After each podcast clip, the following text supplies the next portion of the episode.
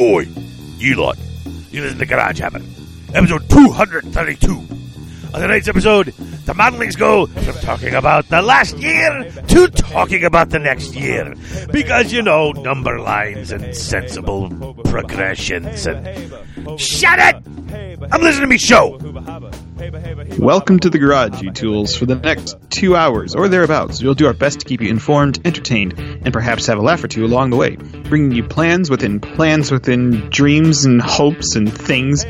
I'm Alex Gonzalez. I am inevitable. I'm just going to go with inevitable. It's just becoming my fallback. Thanos is too cool. Plus, Is he, me and- though? Yes, he's kind of awesome. Plus, me and Josh Brolin are not only the same height, but we have the same inseam, which I know is a weird thing to know, but he mentioned it when he was on Conan O'Brien. Oh, he's got very short legs, so we both have our weird, short-legged, shorter, shorter guys. Um, I feel a kinship with that man. Hey, you hey, listen. You don't know the trials of being about five ten and a half, being just shy of six feet, and having the exact same inseam as your wife, who is five foot four. No, I don't know that pain. Yeah, uh, my legs. Sh- I got these short little apple turkey legs going on. Thanks, Dad. Freaking genetics. And I'm telling you right now, 29 inch inseam. Like that's just not normal. Like uh, my legs are short, and if they were as long as they should be, average guy length, I'd be six one, six two, and that would be awesome.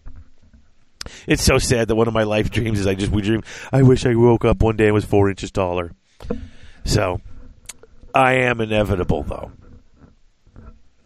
Okay. so, I, d- mm, I don't know, buddy. I mean, This is a hot start. I know, but This is why we need Roder to yell at me and keep me on track. inevitable. Jeez, I I am inevitable. I have no context for that quote. However, I'm sure it's probably from one of the Avengers movies I haven't seen. So, yeah, It's it's okay. Thanos. Thanos. He what he is doing. It cannot be stopped. He is inevitable. All right. Okay. Guess what? So, inevitably, we have to start thinking of the sponsors of the show. yep. Um, otherwise, we're going to get turned off. Inevitably. Um, so, as always, we need to take a moment to thank the sponsors of Garage Hammer, which include Chaos Orc Superstore, Chaos Orc Superstore. Chaos Superstore. Superstore. Six Squared Studios, Six Squared Studios for all your basic needs. and Grognard Games in Roselle, Illinois. There's always something happening at Grognard's. Because there is right. always something happening at Grognard's. Mm-hmm. We'll do the commercial for them later. I'm just gonna I'm gonna leave it at that for now because there literally is always something happening at that store. But we'll get to that later. Patreon. We have a Patreon page. It's patreon.com slash garagehammer. You should check it out. Look at the dumb things. Think if you want to be a part of the one percent.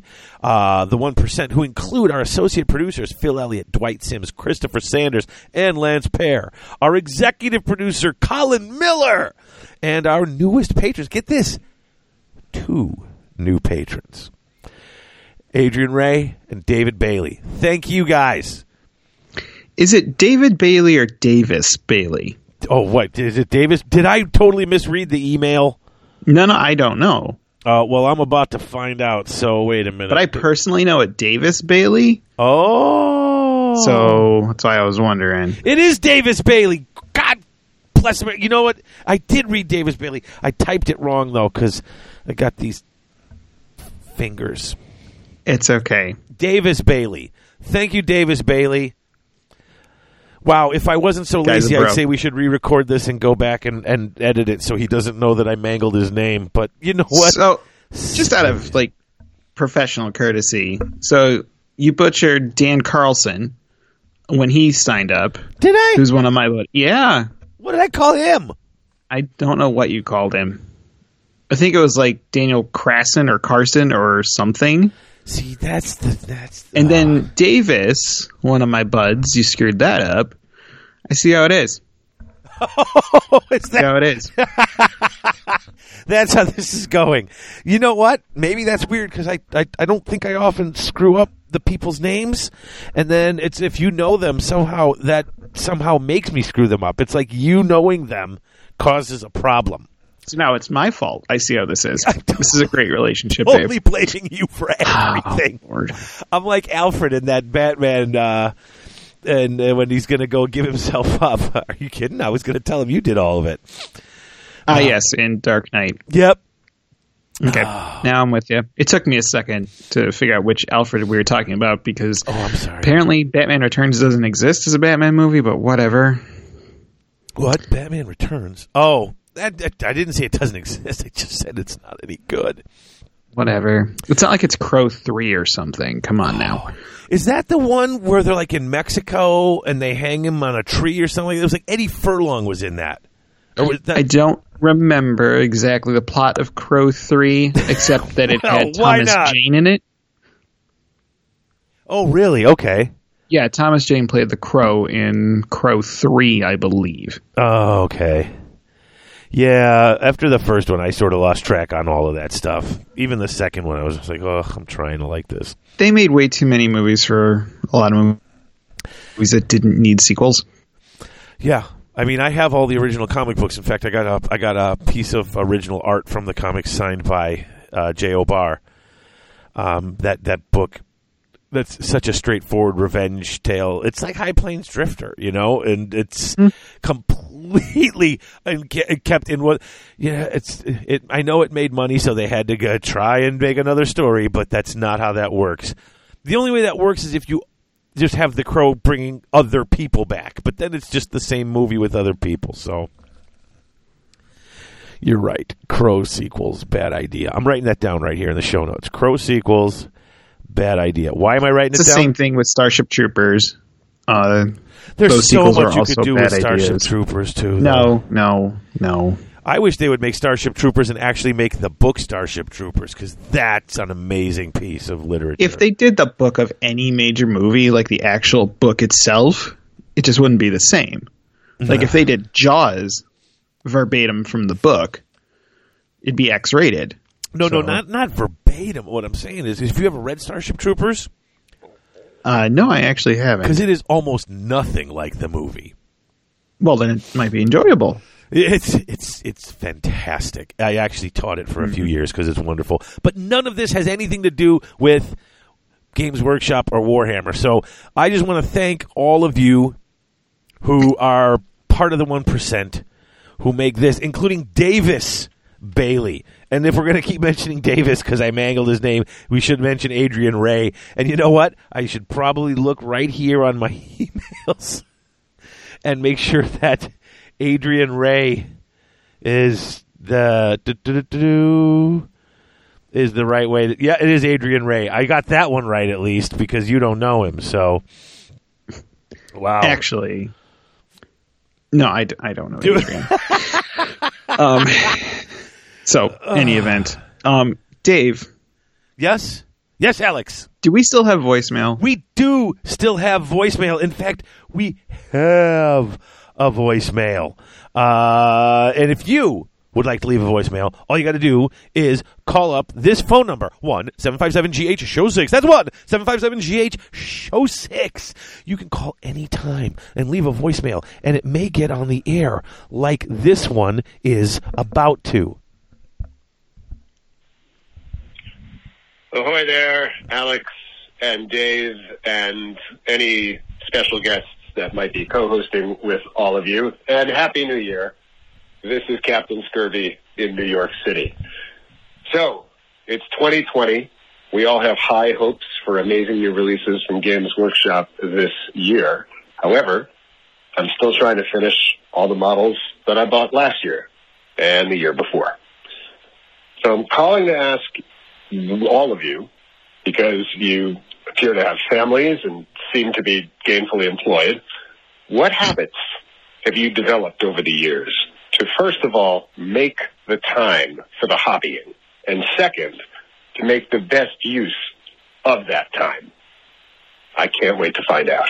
This is Captain Scurvy, signing off. Yeah, I can't wait to find out either. You can Yeah. start off with this one because Lord knows I am a binge painter with long breaks in the middle with nothing to do. And when I had little kids, it was hard, and I just did it after they went to bed, or else didn't paint for long periods of time.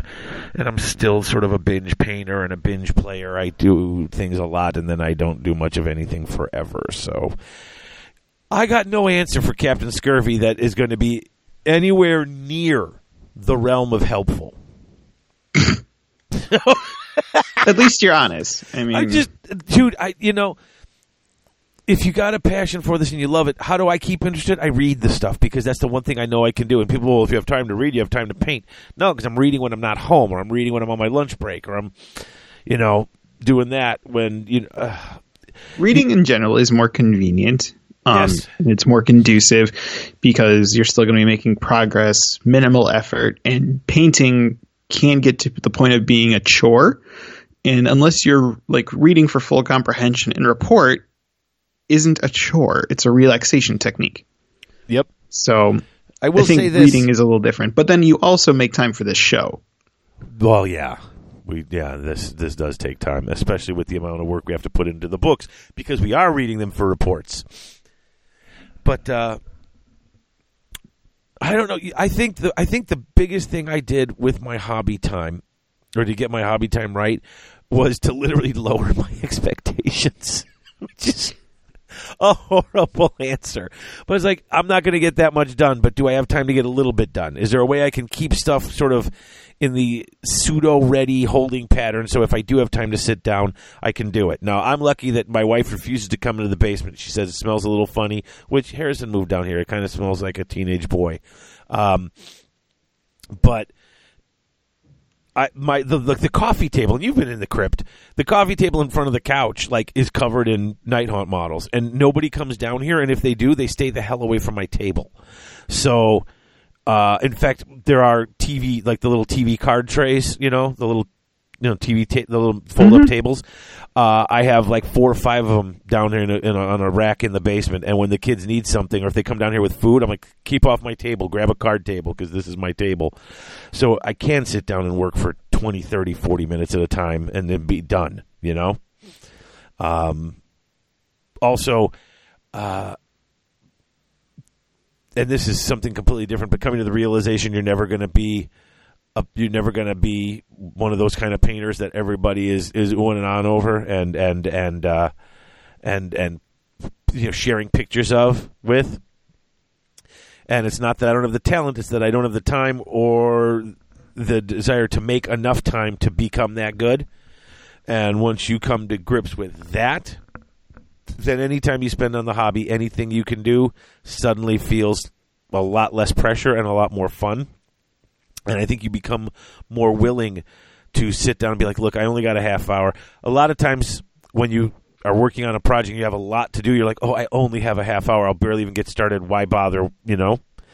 Whereas now I'm like, oh, I'm just going to go sit down and paint green on these ghosts for a half hour. And I'll do it another day and I'll do it another day till I'm, and I'm done with the green, you know? And Right. it's, it's that sort of like, I'm not worried about I- I'm just I'm doing it for me. I think that's what it is. I'm doing this for mm-hmm. me. I'm not doing this to win best painted awards. I'm not, I'm doing this so when I go and put it on the table, it's acceptable. I like how it looks, and my opponent isn't looking at it going, "Ugh, that's barely three cuddler minimum," or "Ugh, that's gray plastic." You know, you want to, you know, you don't want to give them that. And- Right. Well, the bigger thing is it's like it's also the narrative of the game and just the immersion is much better when you have a painted army um, on the table. But that was part of the reason I had started the hobby streak thing, um, and I've kind of dropped off of that. But I've still been hobbying almost every day. I think the big thing is it's just I take care of my responsibilities first. So like I work from home, so I do get to hobby when I'm on hold with an insurance company for like two hours. And when I can't do anything else, I may put a model together or something. Uh, I just can't really paint on hold just because I may have to drop everything at the last minute, and you can't do that with a brush. Um, but what I've taken the habit of doing is I don't hobby until the baby's asleep, dishes are done, laundry's put away, and all of Jones toys are put away. Um, and I've been trying to do even just like an hour a night. It's really, and there, my stuff right now is not my usual standard because I'm painting contrast. Uh, so that has helped quite a bit. But the other thing I've been looking at doing is another purge. Um, You and me this- both. yeah, of the stuff that I realistically don't know if I'm going to get back to. Like, and we're going to talk about this when we get to the main topic. Um, and we should probably save it for the main topic. Yep, let's do that. Yeah, this actually plays right into what we're talking about. So this was perfect. Uh, it was like I said, I, I didn't, and honestly, I didn't get a chance to listen to the voicemail before I put it up, and I was like, "Wow, this is actually exactly what we're going to be talking about." So cool. It is. Um, you know what? Let's take a break. We've been talking for 15 minutes, uh, and I know that's not a long time, but we got the intro to the show down. Let's just take that break, come back, and jump into the toolbox. Alrighty, Sounds great. we'll be back.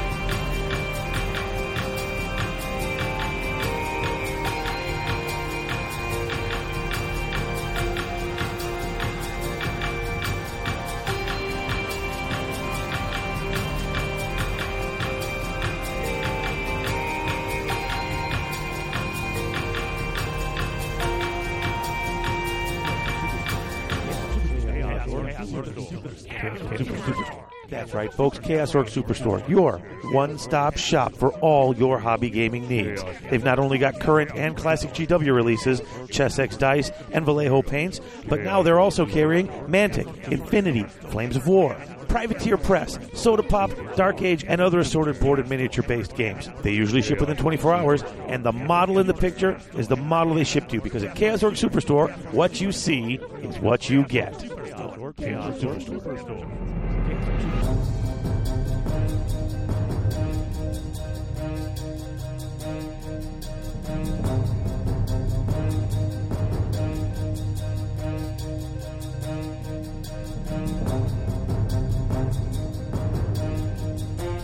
And we are back with the toolbox brought to you by Chaos Orc Superstore. Chaos Orc Superstore. Chaos Orc Superstore. All right, uh, what you been hobbying? Not a whole lot, actually. Um, What, It's what, been- what? What? What? Yes, it's been a bit of a hectic uh, holiday. Uh, just with Joni's birthday being on Christmas, and then just multiple family things. Um, I haven't been doing a whole lot of hobby, but I did just recently do some green stuff work for a conversion for the Brew City Brawl, which is coming up the end of April in Milwaukee. Oh, Yeah, it's a uh, 2,500 point tournament, and I'm painting a whole new army for it because I want to do this stupid army. Um, and Stupid on me. I converted a Manfred Oh, okay. because I I like the Manfred model, but I hate hate hate his head. Um, so I took it off and I replaced it with Mephiston's head, the new one. Oh, okay. Um, so it actually looks like a vampire as opposed to a ghoul. Um, so yeah, not my Mortarch, but now he is. Because Cool. I I cannot stand bald Manfred. It's just not a good look for him. Oh, I see. I li- I, I kind of like him bald. Not all vampires have to have. have No, you long, have flowy to hair. go with the long, glorious locks of flowing hippie hair. No, you don't That's have to all look like Euro trash. You don't. You No. Can, no, you don't. I at least want him to look like Dracula, or at least closer to it than what he was. Dracula. Speaking of which, oh, you have you don't have Netflix, do you? I do. Oh, have you seen the thing for the new from the Dracula that came from the BBC? That's you. You got to watch that. It's that, on my watch list. I have not watched it yet. that dude doesn't look like any Dracula I've ever thought of. I'm like, oh, I got to get used to that. Yeah. he just looks like Joey, um, next door neighbor. Wait, you're talking like Joey from Friends? Oh no, I just was just a generic term. It could be Oh. Lebowski next door neighbor, or Fred next door neighbor, or Thanos next door neighbor. I was just putting in a name, first name that popped into my head. Okay. All right, sure. All right. So then I just finished 10 Grot shooters today uh, for the Gloomspite Gits. Um, so it knocks out a unit finally of them. So 35 left, and I don't want to do any of it. oh god. yeah, it's rough, man. So, but I did a little other green stuff work to do some gap filling on some witches I had put together from the 40k witch kit Oh yeah. uh, for Warcry. So I converted um, those Oh, witches Did, did I see into. pictures of those? Yeah, I put a couple online of the witches themselves. Those were pretty ca- cool. Uh, I'm not a huge like I, I don't do conversions well at all, and like I see them and sometimes they're cool, but sometimes I look at them and I'm like, hey man, if you like it, you like it. Uh, it's your hobby, do it. But those actually look cool. Like I actually liked those. Thank you. Yeah, it was one of those things. It's like I didn't. So the truth be told, I didn't want to pay sixty dollars for six witches or sisters of slaughter, um, and those girls are not my jam. I always like the idea of more of like a You're more of a Armored pajama jammy fighter? jam, right? no raspberry. Um, so, in any event, I wanted to do more like a gladiatrix as opposed to um, the running on the little bikinis and everything. So, Although there's nothing wrong with that. no. Uh, so, in any event, I converted uh, three into witches and then three into sisters of slaughter. Um, and I don't really convert either. And I was really worried about doing it, but I just sat down and did it, and each one of them came out right the first time I did doing it. it. That's right, he's doing it. Alex is doing it. Alex is doing it. Well, I done did it. That's besides the point. Alex done did it. That's like the sequel. Oh Alex boy. done did it. Who done did it? It was Alex. Alex done did it. I could do this all day. You need to stop me. Decaf for this man. Anyway, what have you been working on? Uh, well, I've been reading the Zinchen KO books that GW is kind enough to send us, and that's kind of wonderful. Um, I have been finishing up the. La- oh, I've been finishing up my P.E.K.K.A. army. Um, because I sent in my list. Um, and I think it's decent.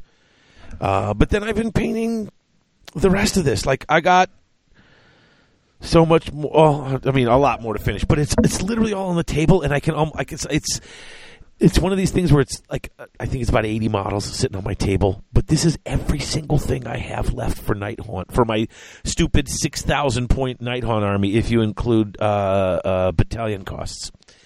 And For the procession, right? Yes, the full on. And oh, remember when I thought I didn't have enough uh, models that I needed to buy another box of the the lady? What is the the hate the dread scythe Harridans? Is that what they're called? The ladies with the scythe arms. Yes. I, I that's what that's what they're called. Yeah, you I got actually it got right. it right. Yes. New Do you know the name of the unit champion, though? What? Do you know the name of the unit champion, though? There's a unit champion.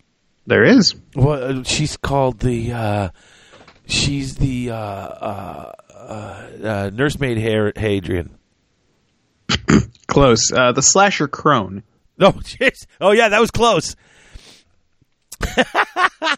um, so I, I, I thought I didn't have two units, minimum size units, and I thought I had to go buy another little box. And like, uh, bef- like the day before I went, I was putting everything on the table. I'm like, oh wait, there's another four of these guys. Like, I actually have. I didn't even realize I had them, so I have them. So I've literally got the whole thing. And now, Wait a minute. Hang on. Time out. Mm-hmm. You're talking about the girls with the blade arms or the Skaven looking horse head things with the spears? I'm talking the girls with the arms. Okay. So it should have been. How did you have four? You should have had six. You should, I, I give up. Or I had, or I had five. I mean, There you go. That's I'm sorry, I had five. Whatever, whatever the minimum unit size is for that, I don't remember. But I knew I only had enough for one, and I needed to have two to have that one battalion. And I, and I- apparently I bought a box and it was sitting off on the side, and I forgot that I even built it. I was just going through. I'm like, holy crap, where did they come from? the underworlds. They just Well, came okay, out of the yeah, ground. Yeah, exactly. Either I bought it, built it, and forgot about it, or I now have unknown godlike powers where if I just wish for models hard enough, they'll show up somewhere in the room. I'm guessing it's not the latter one there, but that's just me. Um, so yeah, they're all green, like the like the ghost green part. Everything's done. Like everything's gotten that far. Um, I've gotten some purple on all the characters because I need those six characters to be done for uh, for P.E.K.K.A. And then Mhm. I've just started doing the purple. Okay, I have found this. Um, if I just do the shyish purple on over the over the gray, um, it's a little blotchy in parts. You know, it's got that it's got that contrast paint look to it, and it fills in the, the in the deeper parts. But it's just I, I want the purple to be very dark. You know what I'm saying? Like I, I like a, Mhm. a much darker purple, and then I can hit it with a bit of a purple highlight. I don't want it to be that see through, but I still want to be kind of painting quick. Um, I found and it, two layers of purple just get so dark That it's almost black. Right. Uh, but what I actually did was I started taking and thinning out the uh, the black contrast paint. I thin out the black with a little of the contrast medium, uh, almost half and half. Just keep it light, and then I quick, quick gloss over the the cloaks, so it's got a bit of a grayish, darker look to it.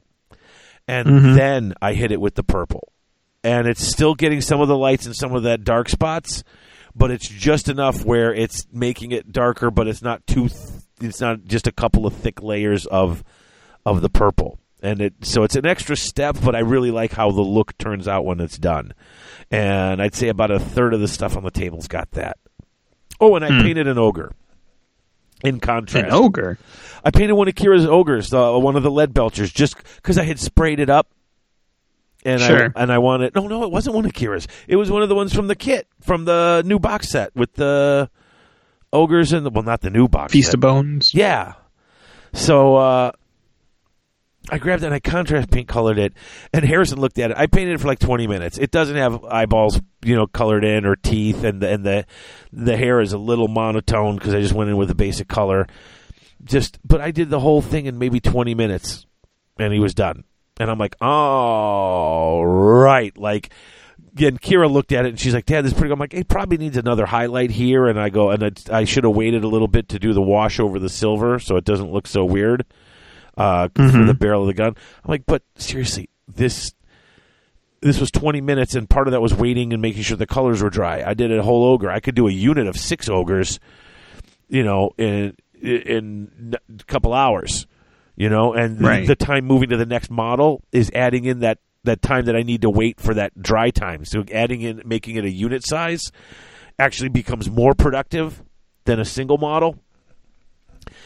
Uh, and I had so much fun painting it, and Kira liked it, and we were talking about these things. So, uh, it- I'm it's actually giving me motivation to paint my Night Haunt more, so I can get them done because I kind of want to jump on these ogres. It's a different colors, colors I don't normally paint.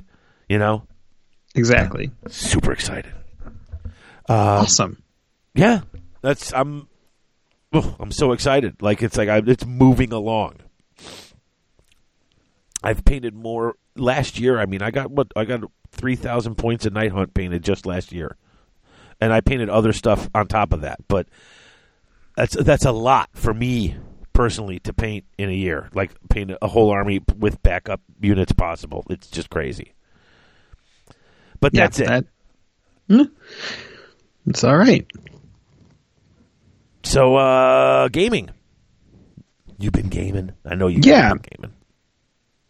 Actually, I've gotten in two games since the last recording. Ooh. Uh, I got to play against the new uh, Slaves to Darkness. Uh, my buddy Ross trying out pack of practice. Um, eels are still working good. Um, Like, are they it actually good? worked out. Yeah, it worked out pretty well.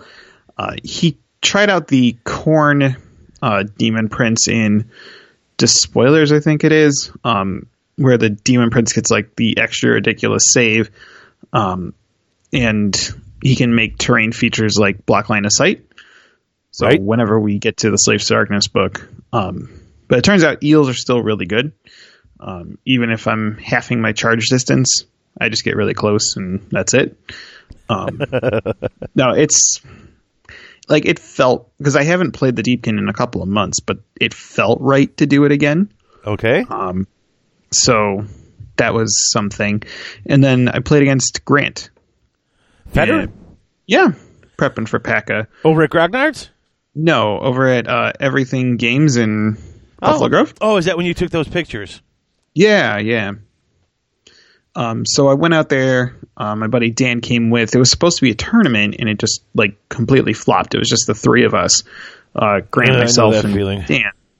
And so we just, pl- uh, Dan and I each played Grant once, so he could get more reps in because he hasn't played a lot of AOS. Right. So um, Dan played him taking Fyreslayers plus Gotrek against Grant's Gloomspite, and then I took my Deepkin against the Gloomspite. Um, I mean, they were both good games. Grant, um, he's a better player than he gives himself credit for because he's always been a good player. This is Brian Blessed, and you're listening to Garage Hammer. but it was nice to play the Deepkin again. And then um, I just got in a few games, actually probably about a dozen games of the Duke over the weekend. I it's an older game. Um, came out, I believe, in 2013. It's a two-player game. It's kind of like a crazy version of chess Okay. Because my dad was over uh, for the weekend helping me and carrying out. So we got to play a couple, probably about a dozen games of that in like two hours. Um, it's like got a weird combination of like chess plus random troops and stuff like that. It was up for like one of the big awards for 2013 for best two player game. Interesting. and it's got some unique characteristics. Like it's got alternative game modes. Um, you can actually play with like terrain. There's a dragon that gets involved, so there's like a neutral third party thing that affects you. Um, it's a game that I really enjoy playing. Just don't have anybody to play with. So, yeah, That's that was how a lot about it. my games are. I keep kickstarting these stupid games that you need at least three or four players. And Mm-hmm. Harrison went to school, and Barnett doesn't come by as often. And it's like, well, now when Harrison comes home, we try to play him, but I spend a lot of money on games I can't get. I can't get players to play all the time. mm-hmm. It's kind of a dumb thing. And now Barnett's moving back to Park Ridge in July, so there he goes. No longer ten minutes away, back to being an hour away. Son of a gun. And I know everyone's like, "Oh, third world, first world problems. You your friends an hour away. I got to drive an hour and a half just to get to civilization." Yeah, yeah, I feel sorry for you. The point is, I've known Barnett for like thirty some years, and I've known him longer than I haven't. And he, for the last year, has literally lived a mile away. They're not a mile away, like two miles away. And it's been glorious because we can always get together on a moment's notice. And now he might not even stay out the if he can find a subletter, he might be moving back to Park Ridge. Uh, it's even before July, so uh, he's got an opportunity. His parents have some property there, so I guess he's going to move in there and and and and you know pick up the payment. And it's like, well, dude, you can have a house in Park Ridge. Like seriously, you do that. Like it's way better than an apartment. Mm-hmm. You know, and it's his parents own the place, so it's like there's you know that whole thing. It's oh, he it, he'd be dumb not to, but still, in my being completely self centered, I'm like, eh, but no, you're not right here when I want to hang out. So, but that's neither here nor there. So, what else you been playing? That's been pretty much it. Just that bit of gaming Oh, okay. since last recording. No, that's true. It hasn't been that long. Oh, so like I said, I got my list in for PACA. Uh, I did. I did get one more uh, uh, practice bit with it. Um, not. It's just just me and Harrison agreed to. Th- you know, just ha- he doesn't even know how to play. It was more like me just talking my way through it and having him try to stop me with what we had. You know.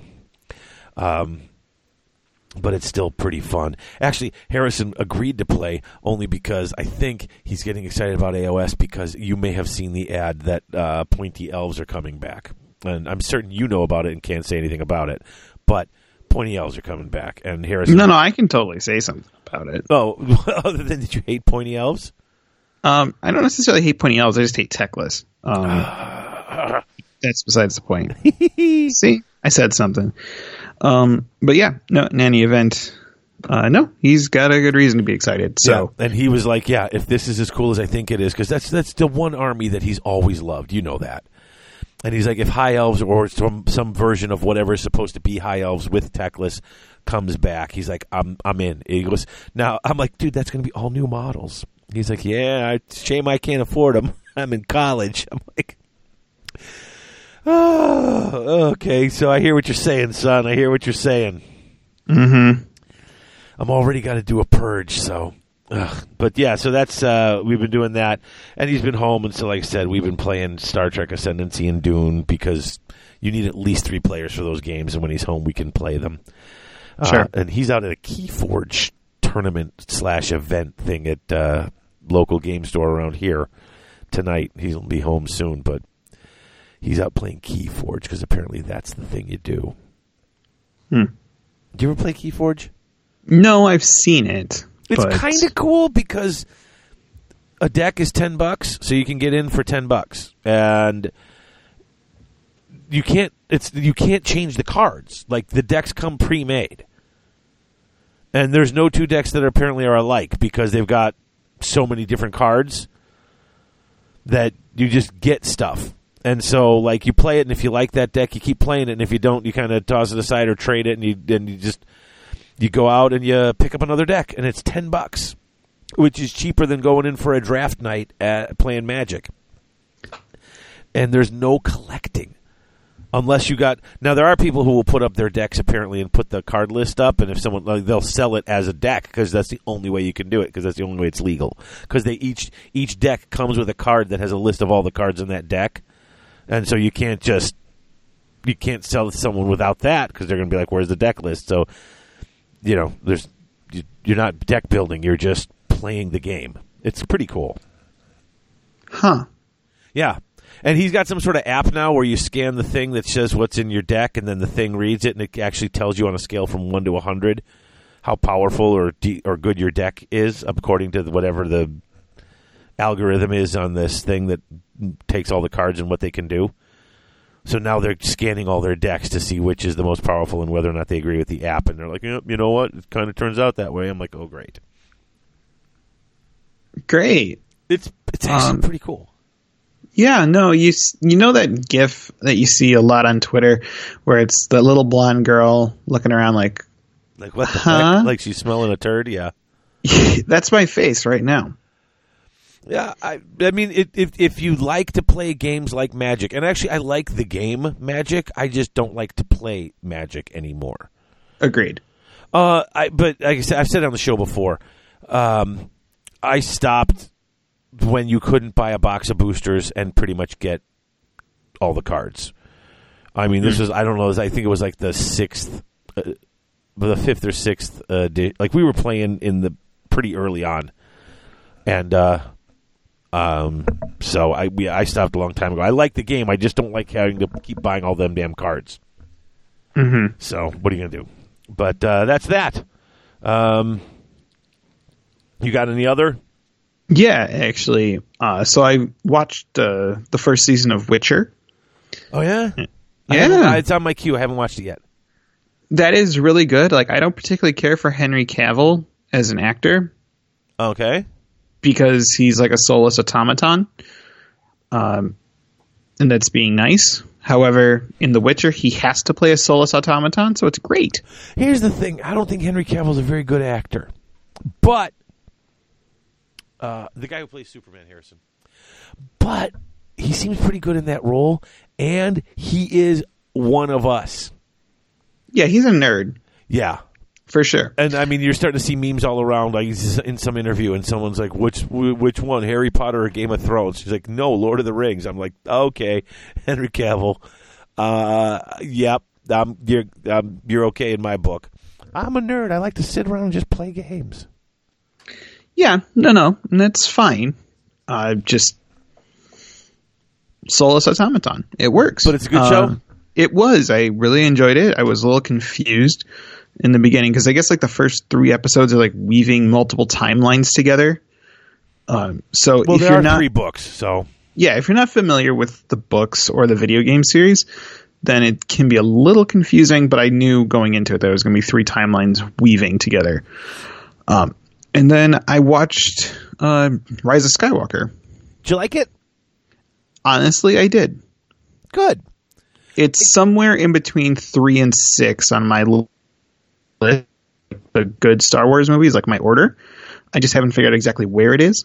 Oh, so you're not saying between uh, Jedi and uh, uh, the uh, Force Awakens. no, no, no. I'm saying you're not saying episode three and episode six. You're saying uh, on the ranking scale, it's in of in- like good legit movies because it starts obviously with Empire Strikes Back. yes, it does That's number one. Number two is Rogue One possibly for me, and then three to six is New. And I, this is not in a particular order because I still haven't figured it out yet. Uh, New Hope, Return of the Jedi, Rise of Skywalker, and Solo. Mm-hmm. I just haven't figured out the order of those four. See, my list is, is a weird list because I like some of the ones that people don't like as much. There's things I really do like about them. Um, in fact, I, I I've been chastised from Star, by Star Wars friends saying um, I like I really do I like all but two of them. Okay, so I just want to know what's the bottom. I am hard pressed between episodes two and eight. So, uh, uh, uh, what is it? Attack of the Clones Attack of the Clones. and Is the Last. Jedi. Okay, Those are my two. those are favorite. also my bottom two. Yeah, uh, and I'm hard pressed to say which is worse because there's actually.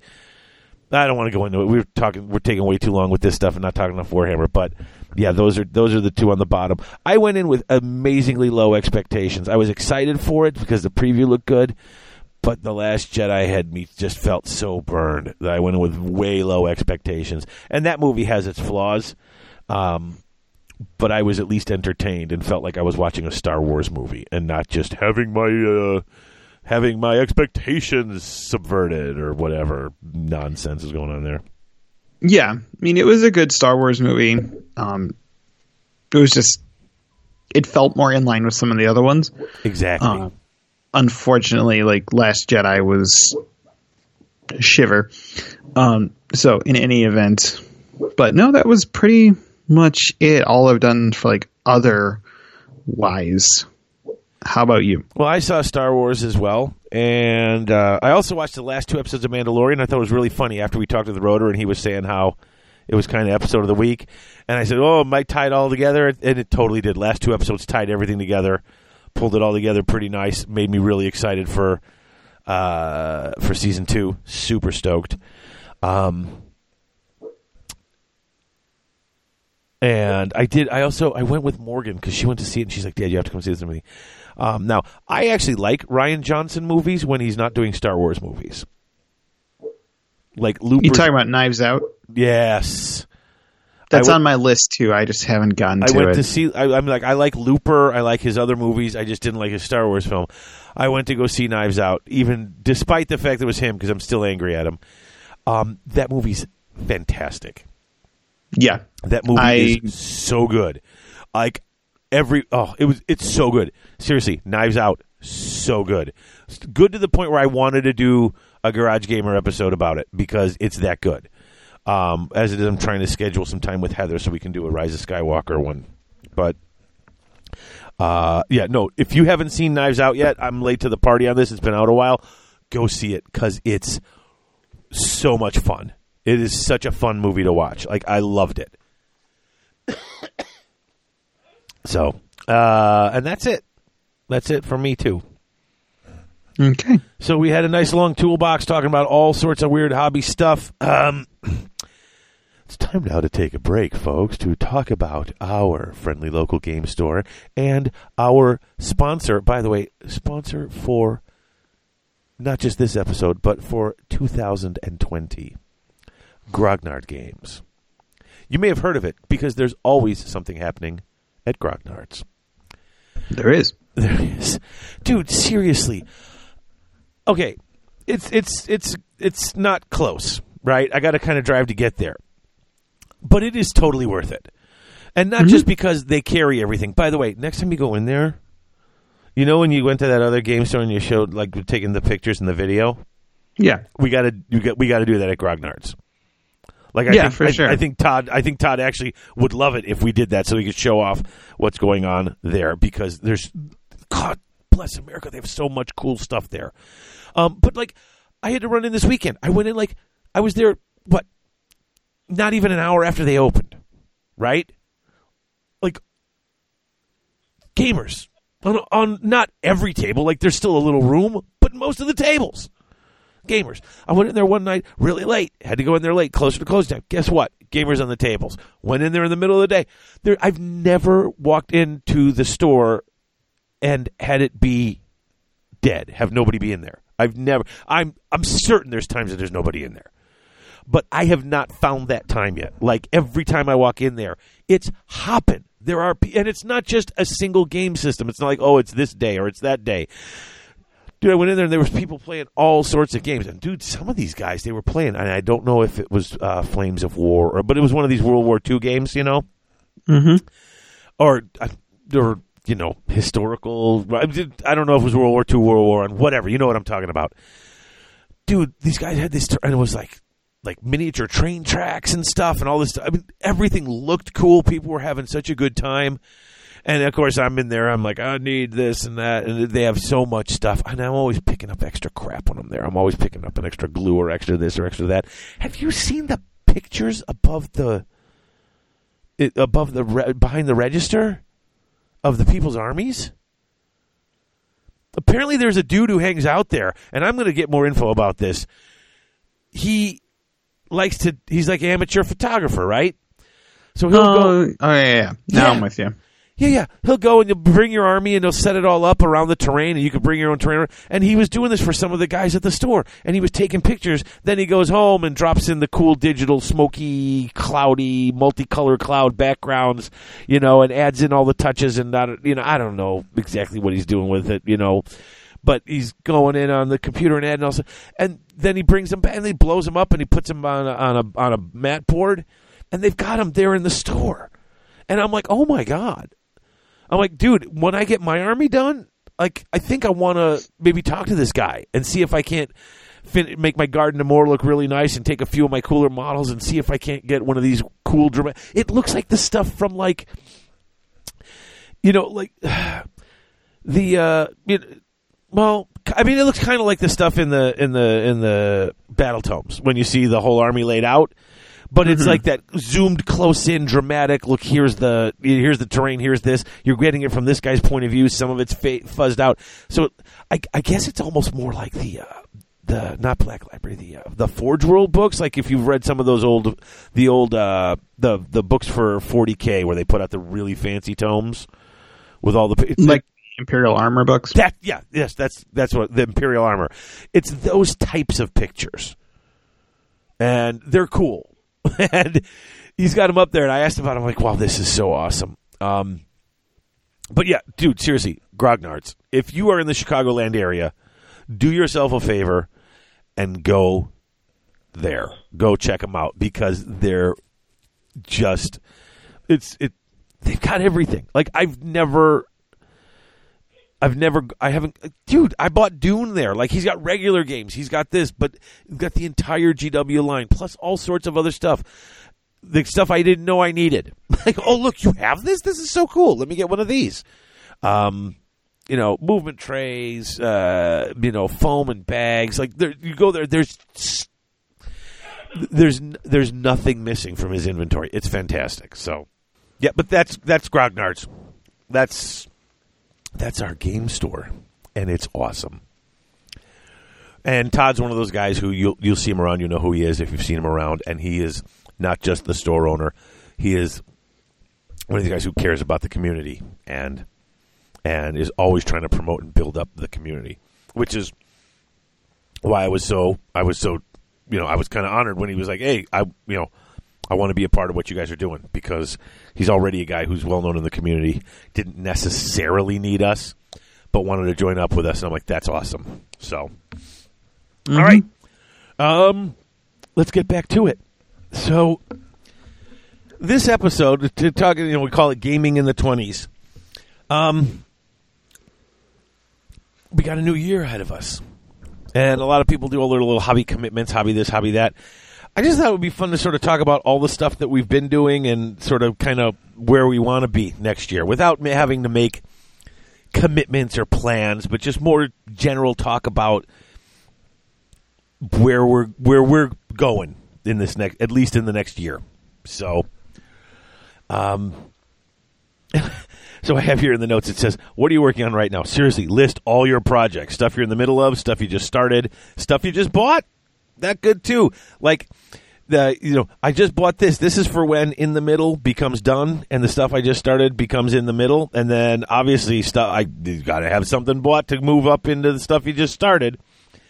So any of it. Like just what and I bet you it's probably as I was sitting down thinking about it myself, I'm like, oh, this is a much bigger, disgusting, terrible list than I thought I had. So, what you got, Alex? Okay. So I have a running spreadsheet of all the miniatures I own that are unpainted. Okay. Um, I've not counted everything yet, and I'm at 314. 314 unpainted models. Yeah. I, I, I think I got you beat by a long shot, but that's not even that's so bad. That's not a thing to be proud of. No, it's not. Um, so I'm I've broken it down to um, like specific topics or specific groups or grand alliances. So like my biggest one right now is Order because I do have a ton of Stormcast Uh-huh. uh, from the Soul Wars box that I have not touched since the Soul Wars box came out. Oh, okay. So that is one of those that I may end up actually purging um, and getting down because I've been thinking about it and I'm just not jazzed to play Stormcast anymore. Um, I thought I was going to be, uh, but I think part of my issue is that they don't play fast. They're not a particularly mobile army, despite the teleporting and everything like that. They just don't move. Um, I think part of it is because I've been playing Deepkin for so long, and that army Oh, yeah. moves. Yes, it does. So I'm used to speed. I'm used to being able to dictate movement. So when I'm not dictating movement, it feels really weird.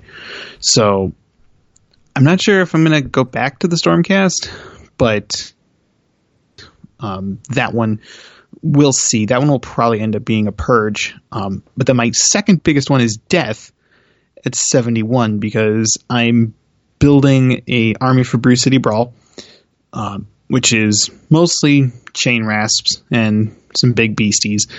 Uh, but then I'm also going to do a uh, Night Haunt army out of it as well, Uh huh. because you and I have had this conversation, and it's like Night Haunt is a book for me. I It's- really am enjoying it, and I still want to get to my legions in Nagash at some point. I just like the I I like the style. I like the look of the models. Like every, it may not be great. I may never win a tournament with it, but who am I kidding? I may never win a tournament. Um, um, it. I just enjoy it on every level. Yeah. No, I think that's every time you and I have talked about your list for Wapaka has been this is why I want to play Night Haunt. Yeah. So yeah. Great. So that is kind of my plan. Now, I haven't included um, anything for Song of Ice and Fire because I still have that starter set that I've not done anything with. Um, Yeah, I've played a couple of games, but I like the game. I don't feel like painting the models, and since they're color coded, I kind of feel like I can just cheat. oh, I fully intend to concept arm it, concept army it. Oh, Um, so that'll be something when I finally figure out what I'm going to do. Um, I'm going to paint them all like statues because for those that are not familiar with the kits, they have three poses for a 12 man unit. yes, they do. So there's not a lot of like originality or any assembly required. It's just four of the same three guys. So my thought was to paint them all like statues and then do the same basing because there are some models that are like neutral that they can go into whatever like um, Littlefinger or Varys or Oh, oh, almost almost like mercenaries. yeah, like the mercenaries, the Boltons, etc. Um, so the thought was, I paint them all like statues, base them all the same, and then depending on the house um, and how close they are to the north, change like the extra basing on them. So like the Starks will have more snow, the Lannisters will be more grassy, flowery stuff. Um, but the basic part of it will be the same thing Oh, interesting. and then the like unit attachments like the captains or the lieutenants or whatever um i'm gonna cut them off their base put them on a bit of cork uh, to so it raises them up and makes them a little more prominent and then anybody with a given name like uh, tyrion lannister or cersei lannister i'm gonna put up on that same rocky sort of plinth but paint them like proper paint them Huh, okay. because I honestly like how I envision this game is like you see those big boards, like the big maps, and you see people pushing things around with the little organizers and that sort of thing. I feel like that's how this game actually plays out on the table Interesting. based on my experience with it because of the mechanics. It is a bit more simple um, than like Kings of War or uh, seventh and eighth edition. It's not nearly as bananas. So for me, it feels a little more like straightforward in that regard. So that's why I'm thinking like the concept army would do better f- for me. But then like the characters that you care about that you actually want to play the game or play those characters for, I want to paint them like actual. So Cool. that's kind of my plan for that. And then I do want to get to that box of Dreadfleet that you gave me. um, that I still haven't taken out of the shrink wrap because when I'm going to do it, I'm going to do it, and I'm going to do all of it at once. Well, I've Um, been I've been sitting on that Dreadfleet since it came out, and it was still in the shrink wrap. Well, I actually had two. One came out of the shrink wrap, but that's it. Yeah. So my plan this year is it's all done or it's going. Um, so anything that I have unpainted at the end of the year, I'm going to be giving away. I'm not going to sell, I'm going to give it away. Whoa! Yeah. Now that sounds a little crazy. Oh, by the way, when you made your list of all the stuff that's missing, I hate to I hate to kick a man when he's down. Um, did you count the twenty Chainrasps and the executioner guy who are here sitting next to me on the table? No, because they're not in the house yet. okay, just As soon as they get into the house, then death will go up to 92. Okay. I just I was making sure I didn't you know. No, no, fully understood. So, um, but again, I th- like I had said, I think a lot of this is going to be purged out of the order section if I decide to move away from Stormcast and just keep the few things I need for a city's army. Um, because that's really where I want to head for order. I think is a city's army. Um, I know. Isn't it's it, that's another one that's so much looks like so much fun. Yeah. So, um, honestly, most of the Stormcast will go, but I do want to literally do 100% or it's gone. Um, So that is your I- actual hobby plans for 2020. Yes, and then to not start a new army. You're just going to paint what you have and not start something new. Yeah, my only intention for purchasing is going to be to keep up with Warcry and Underworlds. Um, Okay.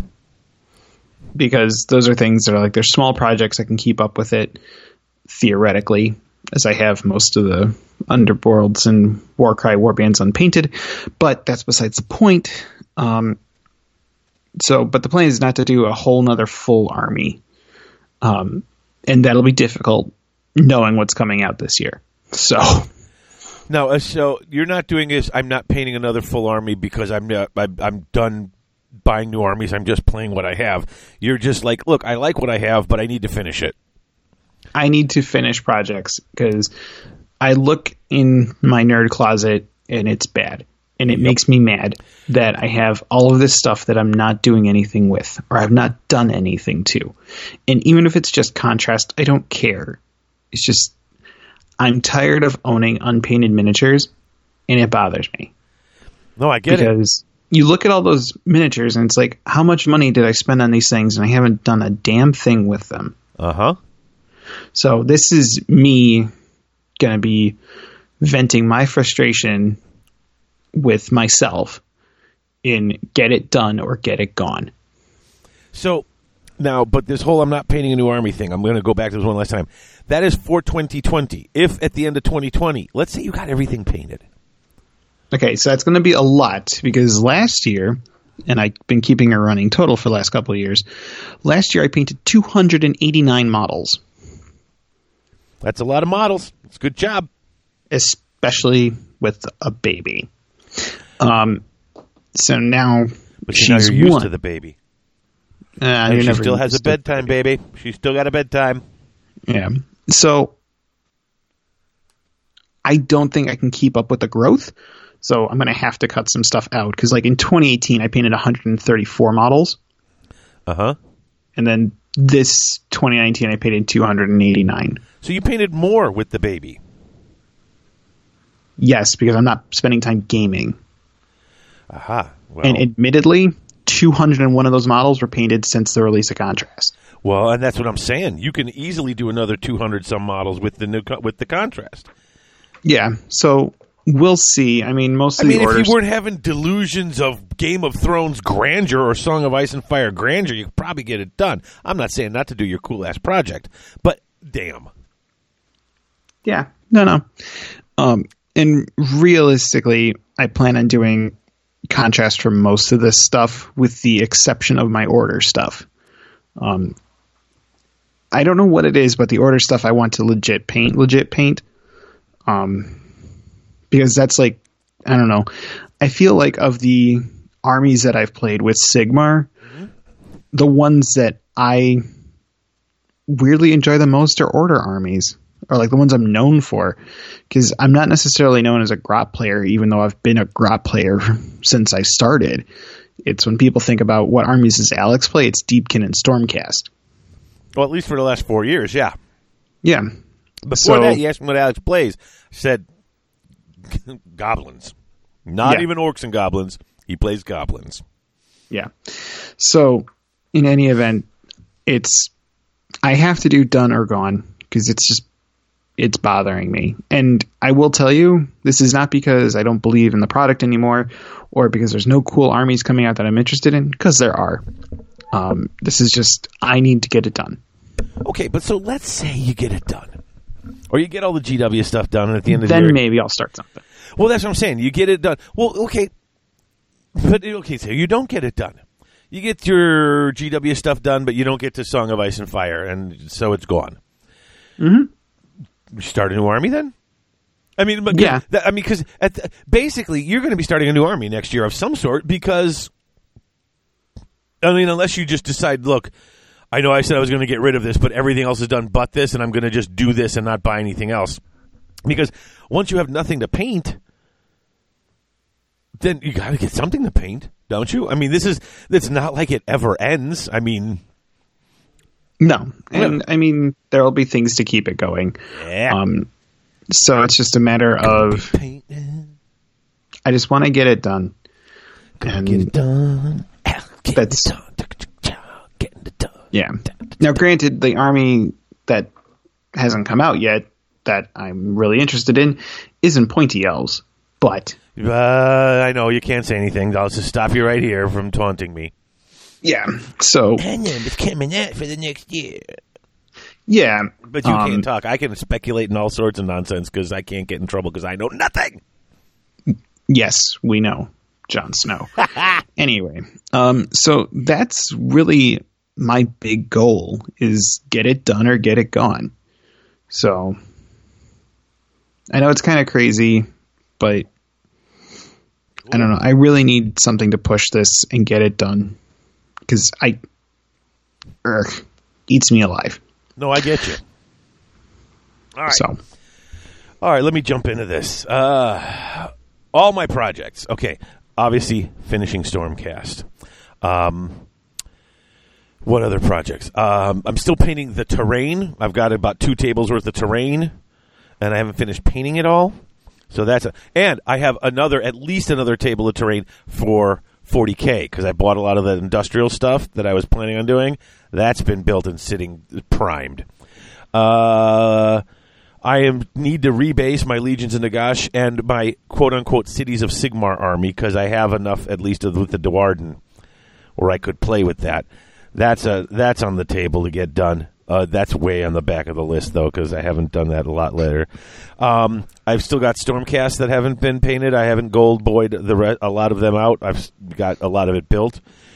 Um, along with rebasing Legions of Nagash, it needs a repaint because it's just not good. And once I pull it off to rebase, I know I'm going to have to redo some of that stuff anyway. So there's that. Uh, the Warcry units that I've primed and not painted, that's on the list. Oh, and then don't forget, I still need to finish my Ultramarines, and I have basically what I think is almost an entire Tau army. Not probably not a good one, but it's almost an entire. Yeah, I got a I got a couple of boxes of those little dudes with the helmets that aren't uh, aren't big suits and aren't the Kroot. I don't think. Uh, I got a couple of the, the get started collecting boxes for them, and I got a couple extra uh, cars.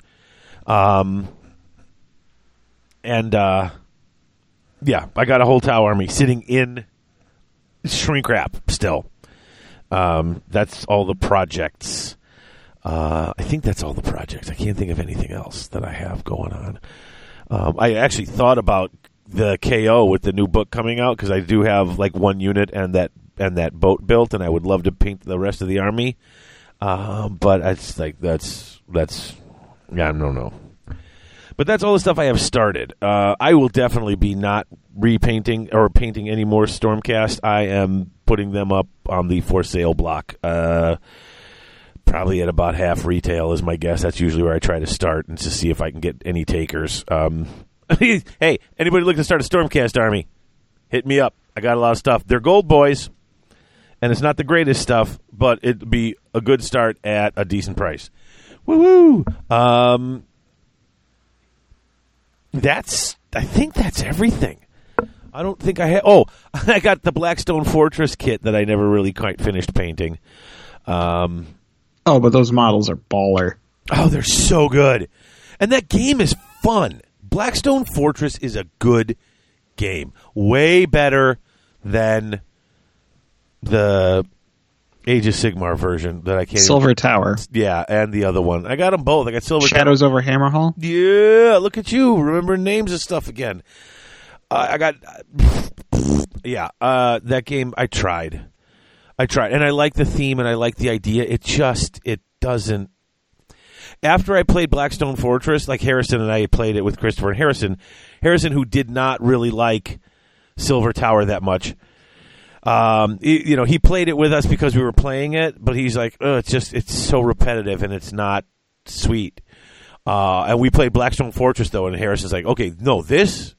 Even Harrison was like, no, I'll play this more. Um, that's the problem is I liked Silver Tower. Uh, I thought it was fun and simple and easy. Harrison was like too simple, too easy, too repetitive. I'm like, yeah, but sometimes I like this. And like I said, I, I liked it until Blackstone Fortress came out, and then I was then th- it makes it's so good that it makes the problems in Silver Tower that much more glaring. For sure. So, yeah, if anyone wants a Silver Tower set too, got one of those.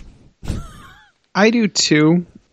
I like the models. and that's on my list of stuff to paint. Um, now, the only reason I'm keeping mine is that in the Tome of Champions for Warcry, they've teased that there's a Disciples of Tzeentch band coming out, Oh, and I'm gonna guess that most of those models in there can be used in Warcry.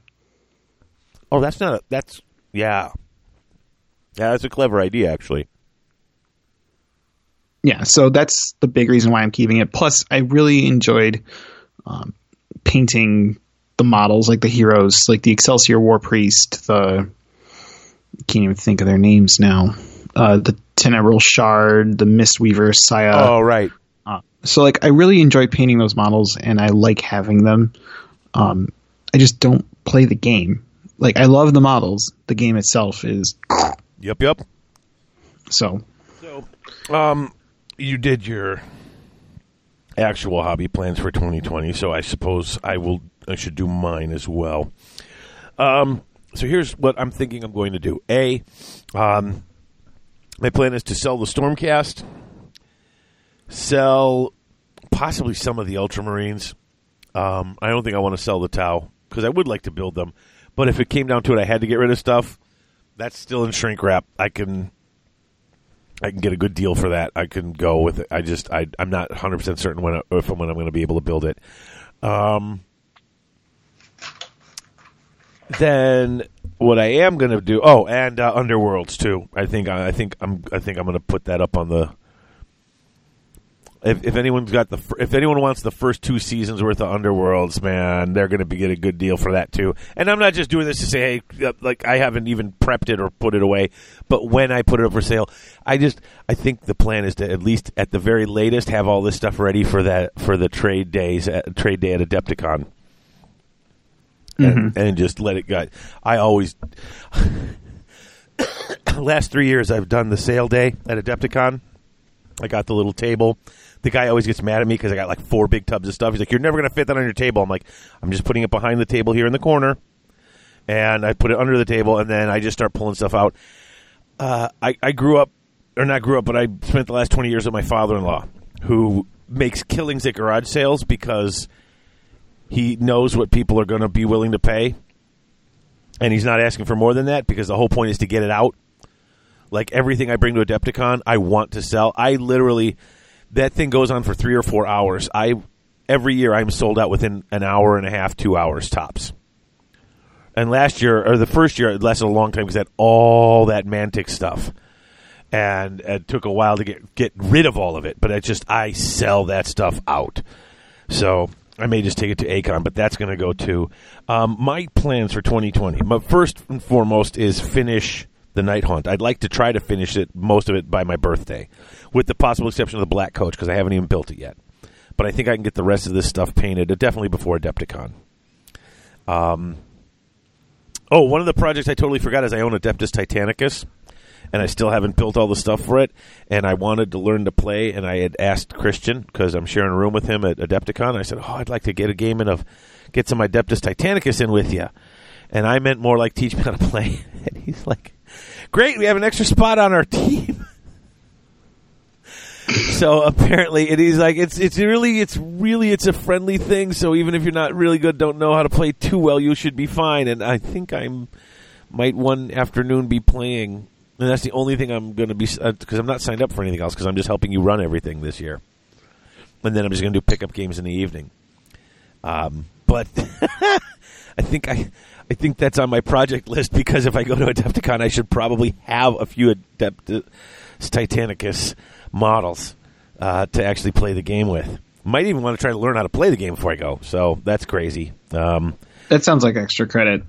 Yeah, so right now, I think the plan for 2020 is get pack a list finished, keep plugging away at this, but on the side, if I don't feel like painting purple or black or metal or green, uh, start building the the Titanicus stuff and painting that. Um, also, this year I will definitely. Uh, now that I painted that ogre and saw how quick and easy you can do it and how decent it looks after that time, I mean, she's only got like 45, 50 ogre models. I could probably pr- crank through that at, at this at this using this technique and using the contrast paints. I could tick off that whole thing in a month if I have time to sit down and work on it. Now, granted, I go back to school on January 27th. Or no, February 17th. Like go back to school as in master's program. So who knows? All I know is that my first class starts February 17th and ends March 22nd, so it will not interfere with Adepticon. Um, but that's what I'm doing. I'm going to ogres that and that. That's uh, that's my goal for 2020. Sell off a bunch of crap, and at the very least finish the night haunt. Um, get the AT stuff going, and then do the ogres. I think that's a, a very doable plan. Mm-hmm. So, but now, now, Alex, Alex, I have a question for you, my friend. We gave our actual hobby plans for 2020. My question for you, my friend, is what are your lofty hobby plans for 2020? Like you could get whatever you can get done whatever you wanted. You can you know, whatever you need to do to finish off whatever you need to do or do it.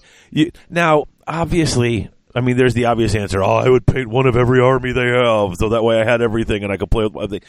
Outside of the obvious, I just have every army they have. What would your ideal goal be for for this year? Like, if you could just get whatever you needed done. So I think that boils down to one getting everything painted or gone. That is my my actual plan. So it kind of ties into the lofty. I do want to start another army this year. Um, it's just not out yet. So there's that. Um, and then I may want to dabble in 40k. Um, just not because. So let's talk about this. I don't particularly enjoy 40k, um, with the exception of like a narrative um, environment. But the Genestealer cults models are just ridiculous. Um, you like those, huh? I do. So I'd really like to paint some of them, um, or maybe do a small crew. It's just I don't particularly enjoy the game from a competitive standpoint. From a narrative standpoint, though, it's great. Um, I enjoy playing, but Chris Yu just keeps kicking my teeth in with his with his elves. Yeah, the Eldar or whatever they're called now, uh, Eldari or whatever. Um, so they're called. It's hard to hit, and he uses a lot of good uh, command things. And next thing I know, I can't hit him, and I'm dying. So that's that's yeah, that's what happens. It sounds right. Um, so I think I don't know. The other big thing is, is like I want to play in more events for Warcry and for Underworlds, um, because I do really enjoy those games. I just haven't made the concentrated effort to play them. Um, so I think that is something I really want to push this next year is to do that. Sounds good. That's good. Uh, yeah, that is a nice lofty goal there. No, is it going to happen? Probably not. Um, just because it's like if you think about the stuff that I've already got signed up for this year, I've got PACA this month, Holy Wars next month, Adepticon in March, April is Brew City, sometime over the summer. I forget when is Midwest Meltdown. Um, then after that, you've got Holy Havoc, and God knows what else in between. Yeah, a lot of stuff happening. Yeah, and like Adepticon, like Adepticon is going to be the last checkbox on my list of stuff to do as a TO. Um, right. Wait, what? With well, if you think about it, I've done everything else. Oh, okay. Like there's nothing left oh, on no, my just, list I... except for the four player team. Um, but no, this is the last thing that I need to do on like my TO checklist. If you think about it, yeah. is this four player team? Um, so then, like, I didn't think I would ever hit this point where like all my goals would be met as a TO. Um, because like if you think about it, I've run seventh and eighth edition from its lows to its high, um, with like 150, 140 ish in the championship. Right. And then we had Sigmar, and it died. Uh, the numbers just took a dive in end times, and then we did the championship for the first year of Age of Sigmar, and that was I came in like, like fourth because that was no, it was amazing. um, hey, when you when you when you make the field a lot smaller and make them mostly people who are just in it for the hobby, I got a chance. Yeah, yeah, that is true. Um, but like we only had like forty people for the championship, and then it's just been growing and growing. And this year we sell out at two hundred and thirty six bananas. That's so, crazy it is it is ridiculous um, to think that we have the demand and to have taken the game from its lowest point to now its absolute high, um, setting attendance records and breaking them every year. Um, last year we ran the biggest event for Age of Sigmar period uh, with the team tournament with how many players we had because we had almost 300 players. Sweet. In the team event. And then this year we're going to break it again. Sweet. Because it's 96 four player teams. So you do the math, it's almost 400 people. Yep, that's uh, what three hundred and eighty 384. or three hundred eighty-four. I mean, yeah, So if you think about it, it's just it's a staggering amount of things that I've done. I've run multiple other events. I've raised thousands of dollars for charities. yeah. Uh, So it's just like I don't know what's next. And it's a very weird position to be in. So Yeah. I've ticked off all the boxes. What do I do now? yeah, I know. It's not like I can turn in the score sheet for like a microwave or something. Here's Um, what here's here's here's your next step. Your next step is to find a friend who you can mentor and help them teach them how to run a good event. And then what you do is you have them set up and start and get a, a nice GT going that you can play at. That you've helped them sort of not set up, not set up like the the you know, not I don't mean it in any sort of a, a cheaty way. I mean it sort of in a you know, you get a friend who maybe would love to learn how to run a good GT and then you guide and help them and you run it and then they say, "Look, welcome to the first ever Garage Hammer GT. Uh, thank you for coming. Uh, my name's Dave," or something like that. I'm just I'm I'm just spitballing. Yeah. But see, once you've once you've done all the gigs, that then you're done. Then you teach. You got to bring on the next groups, right? That's how that works. Yeah, it's probably accurate. I'm not saying. I'm just saying. Okay. okay. Wow, that's a crazy lofty goal, though. That's pretty good. Yeah. Yeah. So, uh, my lofty goals. If I could do whatever I wanted, honestly, if I could get whatever I wanted done, I would just. Uh, the simple answer: I'd get this backlog just finished. You know what I'm saying? Get rid of stuff I'm not going to do. Get the rebasing done. Um, I have, I have, uh, and just get it done simply and uh, to a decent standard. Uh, my other lofty goal is to learn how to do better basing. I think my bases for my undead right now are great, and I've but uh, I kind of screwed myself over by doing the all these bases for deciding to do them for the undead and the night haunt, and I did most of the skeletons, which is the bulk of my legions of Nagash army. But I've still got other stuff that would need and you know at this point with green stuff world and rolling out all those bases it's it's actually kind of a chore and i didn't realize how much i was getting myself into and it's not difficult it's just a lot of it's there's a lot of time and effort put into it um i think it looks great but it's just a lot of time and effort i wish i hadn't gone that route necessarily um and then my other lofty uh, plan um, besides you know finishing up the stuff I have, would be to uh, get s- several good tables of terrain, like with different themes and ideas. And I know I'm like I said, ooh, how you take you are a madman. But that's just kind of what I would like. A couple of good tables of terrain, some nice armies, and get that stuff done so that as new stuff rolls out, I could do it. Um, but if I'm being if, if if I'm if I'm kind of playing in the middle there with realistic lofty goals, it's do the stuff I just said. Get the night haunt done, get the ogres done, and then uh, the AT stuff. Uh, and, and and then and this is so shameful because this this would necessitate actually having to sell stuff to have the money to get it is to buy a pointy ears army so that Harrison will play Warhammer with me again because I miss playing Warhammer with my boy. So, so plus the Yeah, you're going to need to clear out a lot. Yeah, I know it's going to be awesome. I'm really excited actually. So that's my lofty goals. And there's, I mean, there's, that's a lot to do in the next year.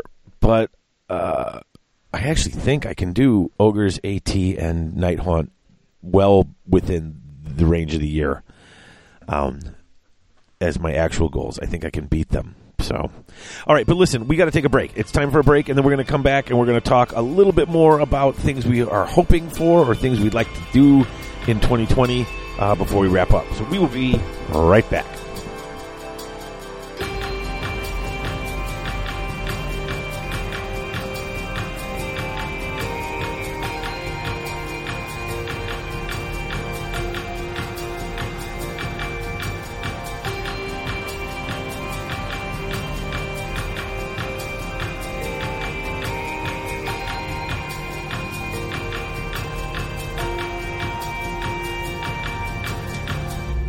Are you finally looking to start your rebasing project? Six Squared Studios. Are you looking for some new and interesting resin terrain? Six Squared Studios. Are you looking for some fancy acrylic counters to keep track of wounds or maybe some other statistical anomalies? Six Squared Studios. Maybe you need a new rack for your paints? Six Squared Studios. Well, then look no further. What you need is Six Squared Studios. They ship worldwide with domestic shipping for both the U.S. and Canada. Six Squared Studios. That's right, Six Squared Studios. That's the number six, squaredstudios.ca. CA. When your gaming needs go beyond your basic dice, tape measure, models, and paints, think Six Squared Studios. Six Squared Studios. Now all your base are belong from them.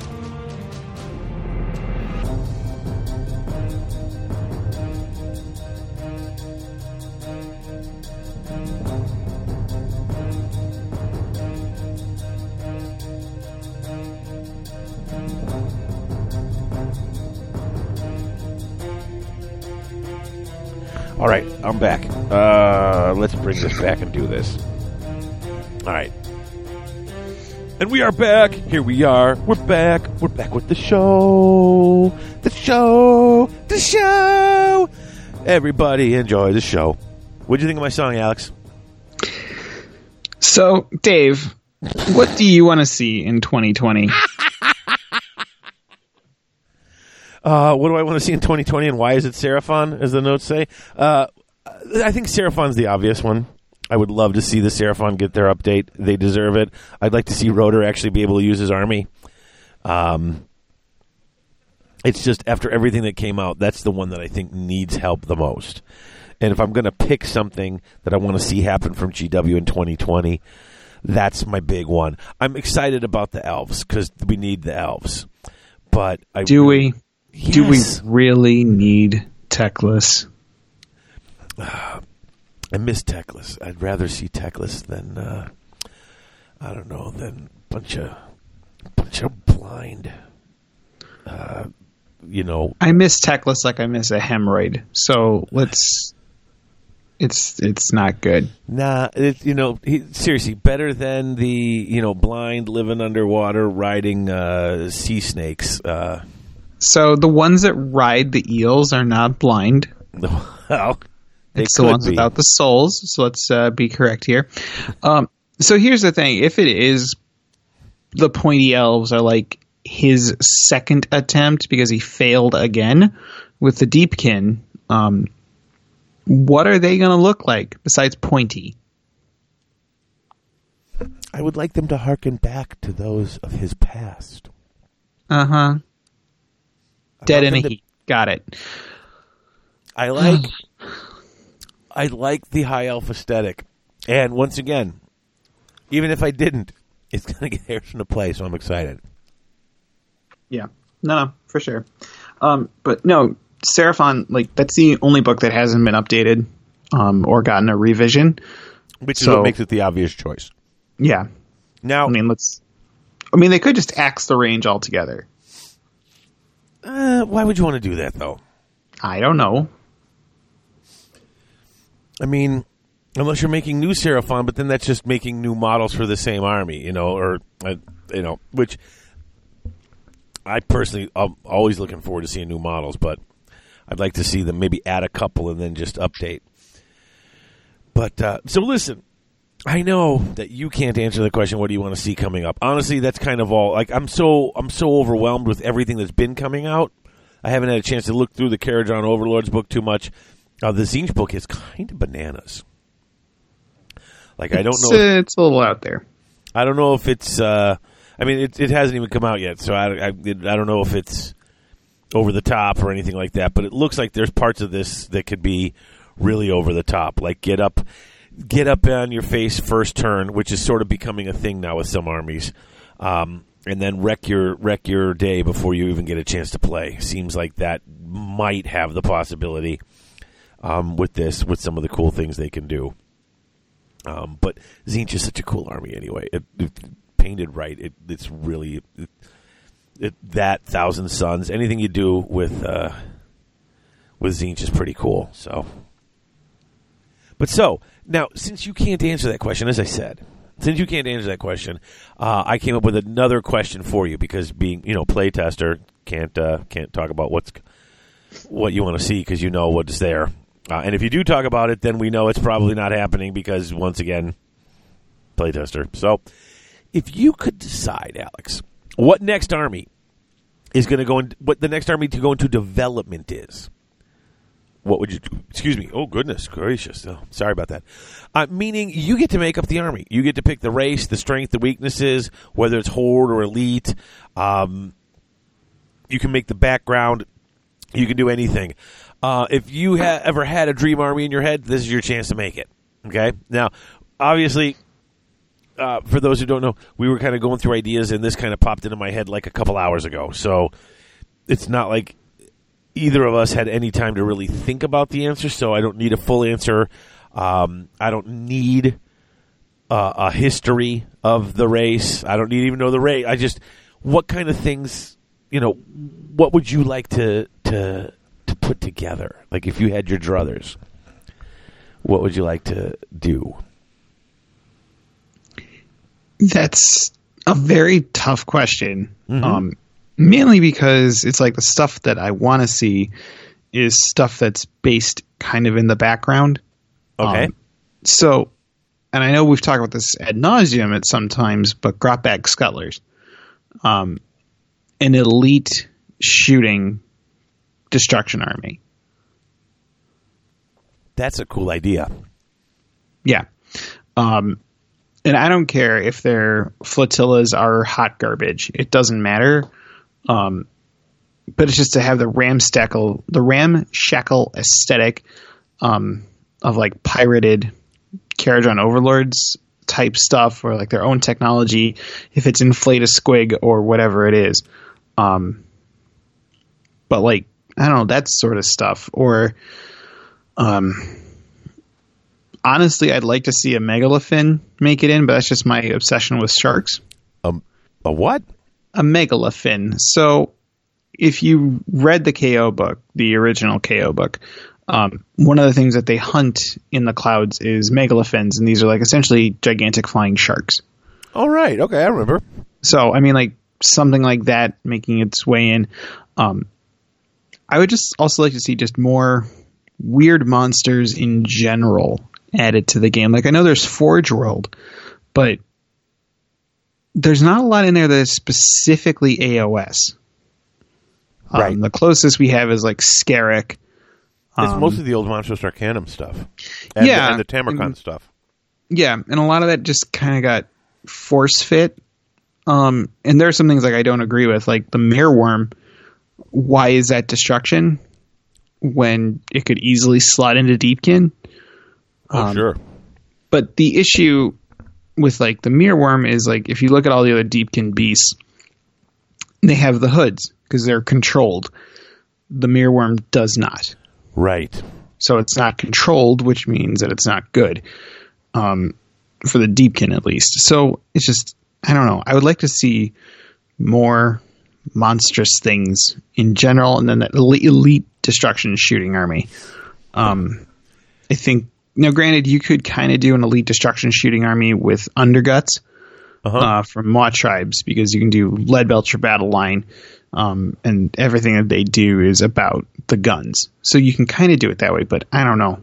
Ogres are just not as cool as Grots. Um, I hate to tell you, folks. So if you say so. yeah, I also and I know this is going to sound kind of weird, but I kind of want to see like mixed armies. Like when you're doing the Realm Gate Wars and you have the what are they? the Celestial Vindicators, the teal and white ones, right. um, when they're going through Chamon and they go through, um, I can't think of the city's name now, but they meet um, the Silver Maiden. She's a banshee, and she helps them. Right. She's actually one of the stories in one of the fiction books. They write that she's part of that. Yeah, I would just like to see even just like rules for doing something like that, where it can be a weird combination of things um, that wouldn't necessarily like work together, but you can theme it that way. Um, I'd like to see more interesting combinations like that. Um, now, granted, that does get really tricky, like rules wise. It's like, well, how do you fit a banshee? How do you fit the death save? How do you fit this? How do you fit that? It's just like I don't care. Um, so make, maybe more narrative lists like that because like even during the Realm Gate Wars, they had um those weird battalions that had all these weird rules like specific forces and everything like that. I'd like to see those actually like come back to the fore. It would be cool. Yeah, or more narrative gaming just in general come back to the fore. Um, maybe some like better hints as to how to design it because I feel like we have Holy Wars, we have Holy Havoc, and Steve does an amazing job with those. I don't think there's any question of that, but I think I would like to see more of a narrative gaming direction from Workshop as far as doing it that way. And I know this is like, well, why is the playtester asking for narrative stuff? It's because all I work on is match play Right. but I love the idea of like good narrative stuff. So it's like when you see guys like doing Raw, um, it's like Jimbo, Mitzi, Ming, right. Steve Foote. It's like the next UK event I want to go to is Raw. Um, Well, that would be like cool. I would love to go and play at Facehammer. Um, I'd like to go to the back to the South Coast or do anything else, but like the list, the art, the event that I want to go back for is Raw. So, I mean, I'm not going to dress up like Chuck. I just don't have the gams for it. But um, I mean, not a lot of guys do. Mm, he's, he's he's got the gams for it.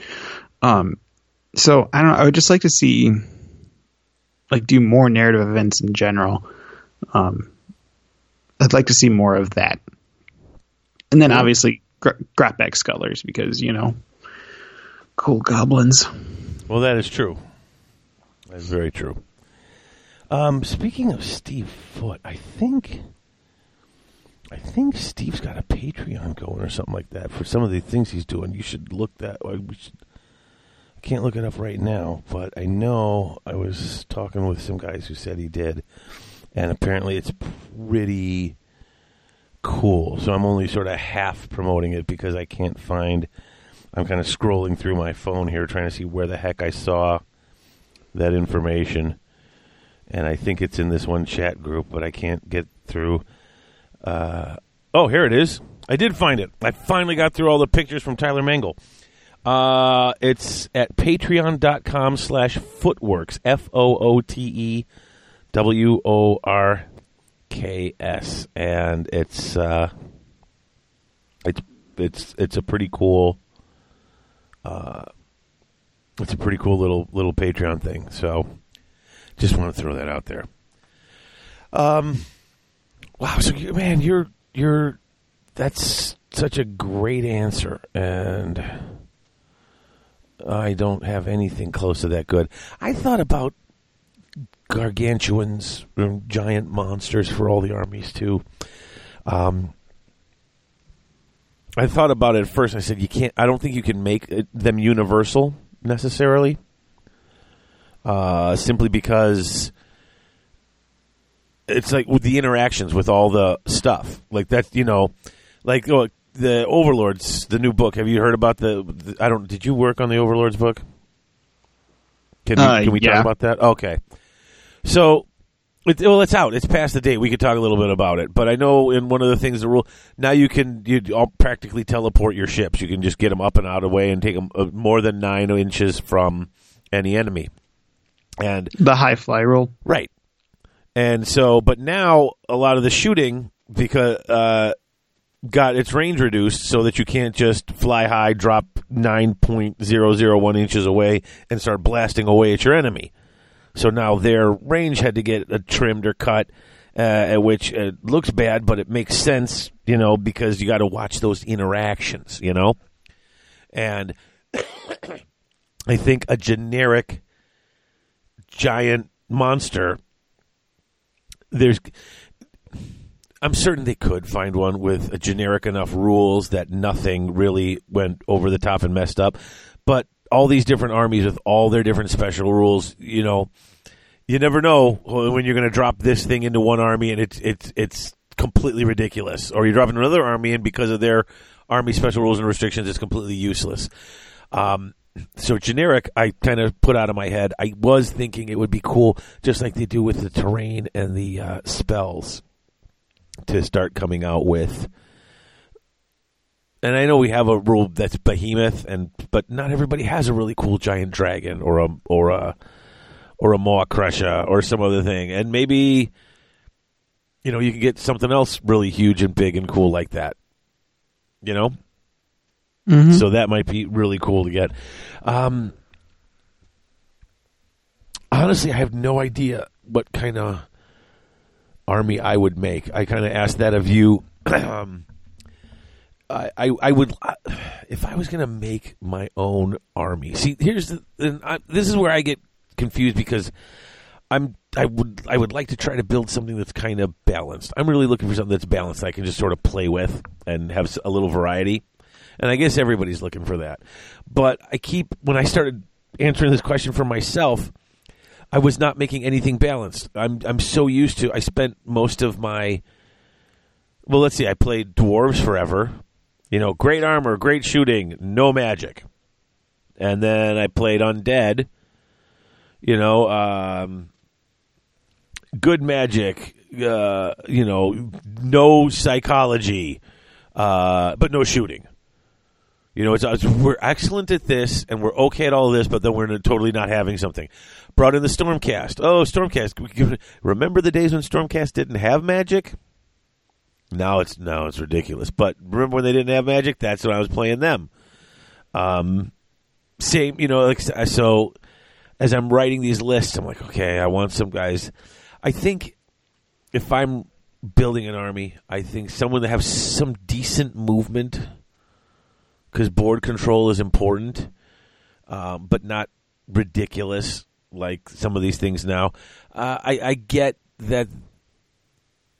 I get that there might be armies or certain builds where they can get to you on turn one, but it just feels like getting you on turn one was not necessarily the initial intent of the game. You know, like just getting in there that quick. I mean, there's nothing wrong with it, but it was a rarity when it happened. And now it seems like there's a lot of guys who can just get up on your grill turn one.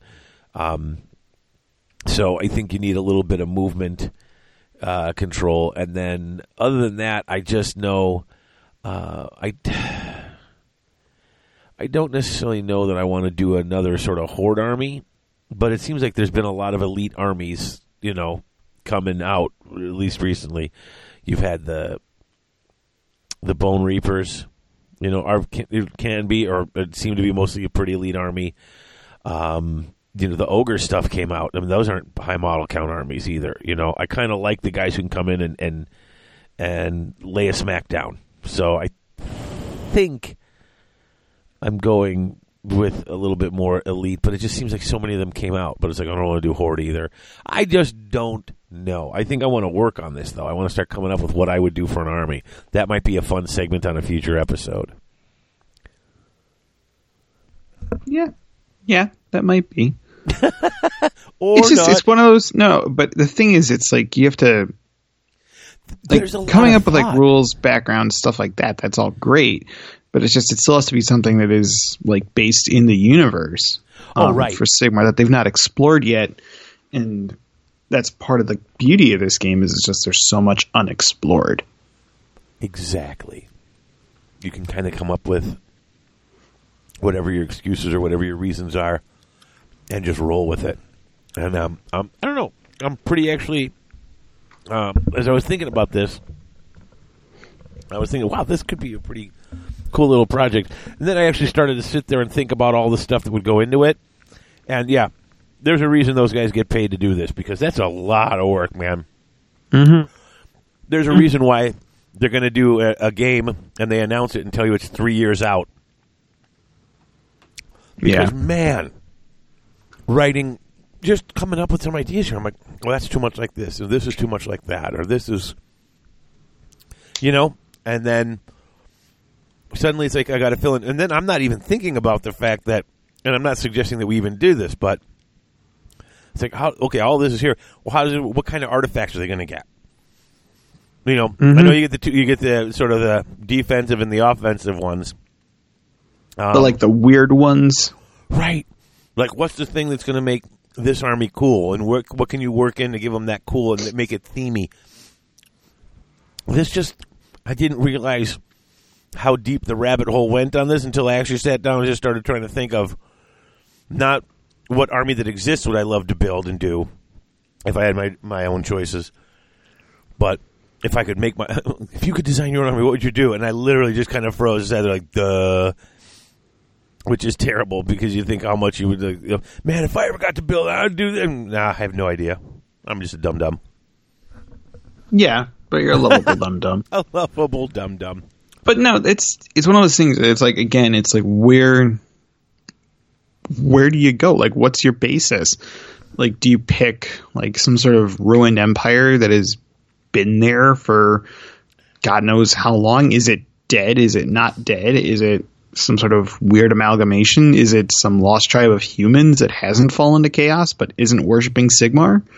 Like, there's Yeah. just a lot of weird routes. Um, and I suppose the other thing is just like take more of the narrative as cues for different things. So like we had talked about like uh, the Silver Maiden, so like a Banshee and Stormcast, but like there are actual like Nagashites, like human Nagash worshippers that don't worship Sigmar that are in the cities, um, because Nagash still has churches and everything like that dedicated to him because he's still a god. Mm-hmm.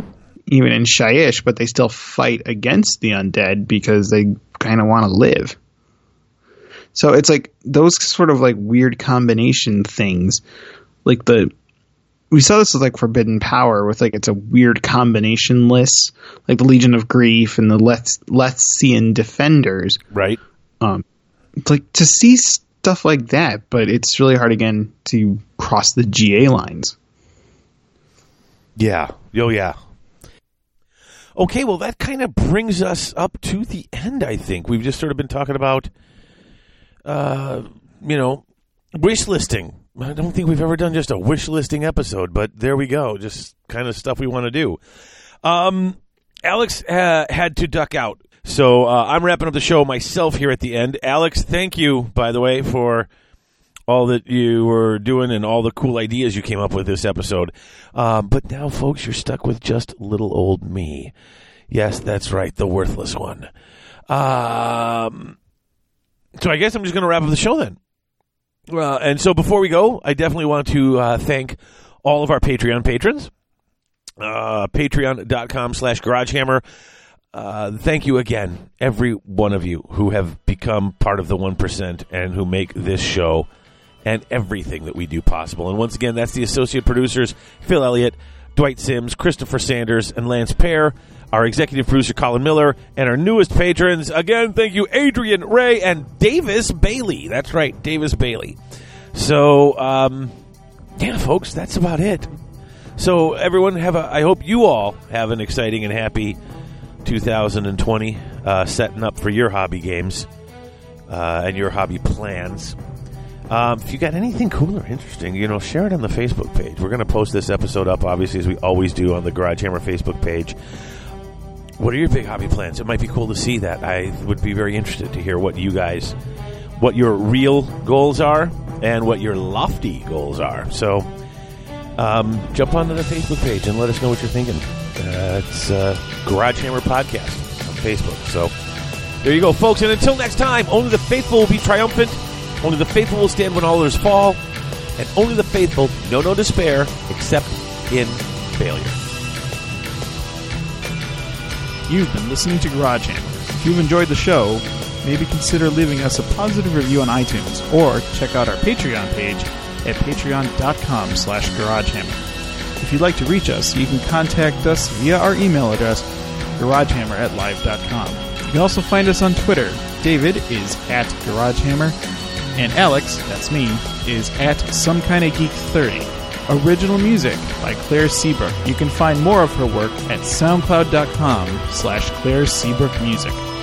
Finally, if you want to join the Garage Hammer community, as well as the AOS community worldwide, you can comment on our episodes in the show thread at the Grand Alliance Forums, that's tga.community, or check out the Garage Hammer Facebook page And as always, thanks for listening.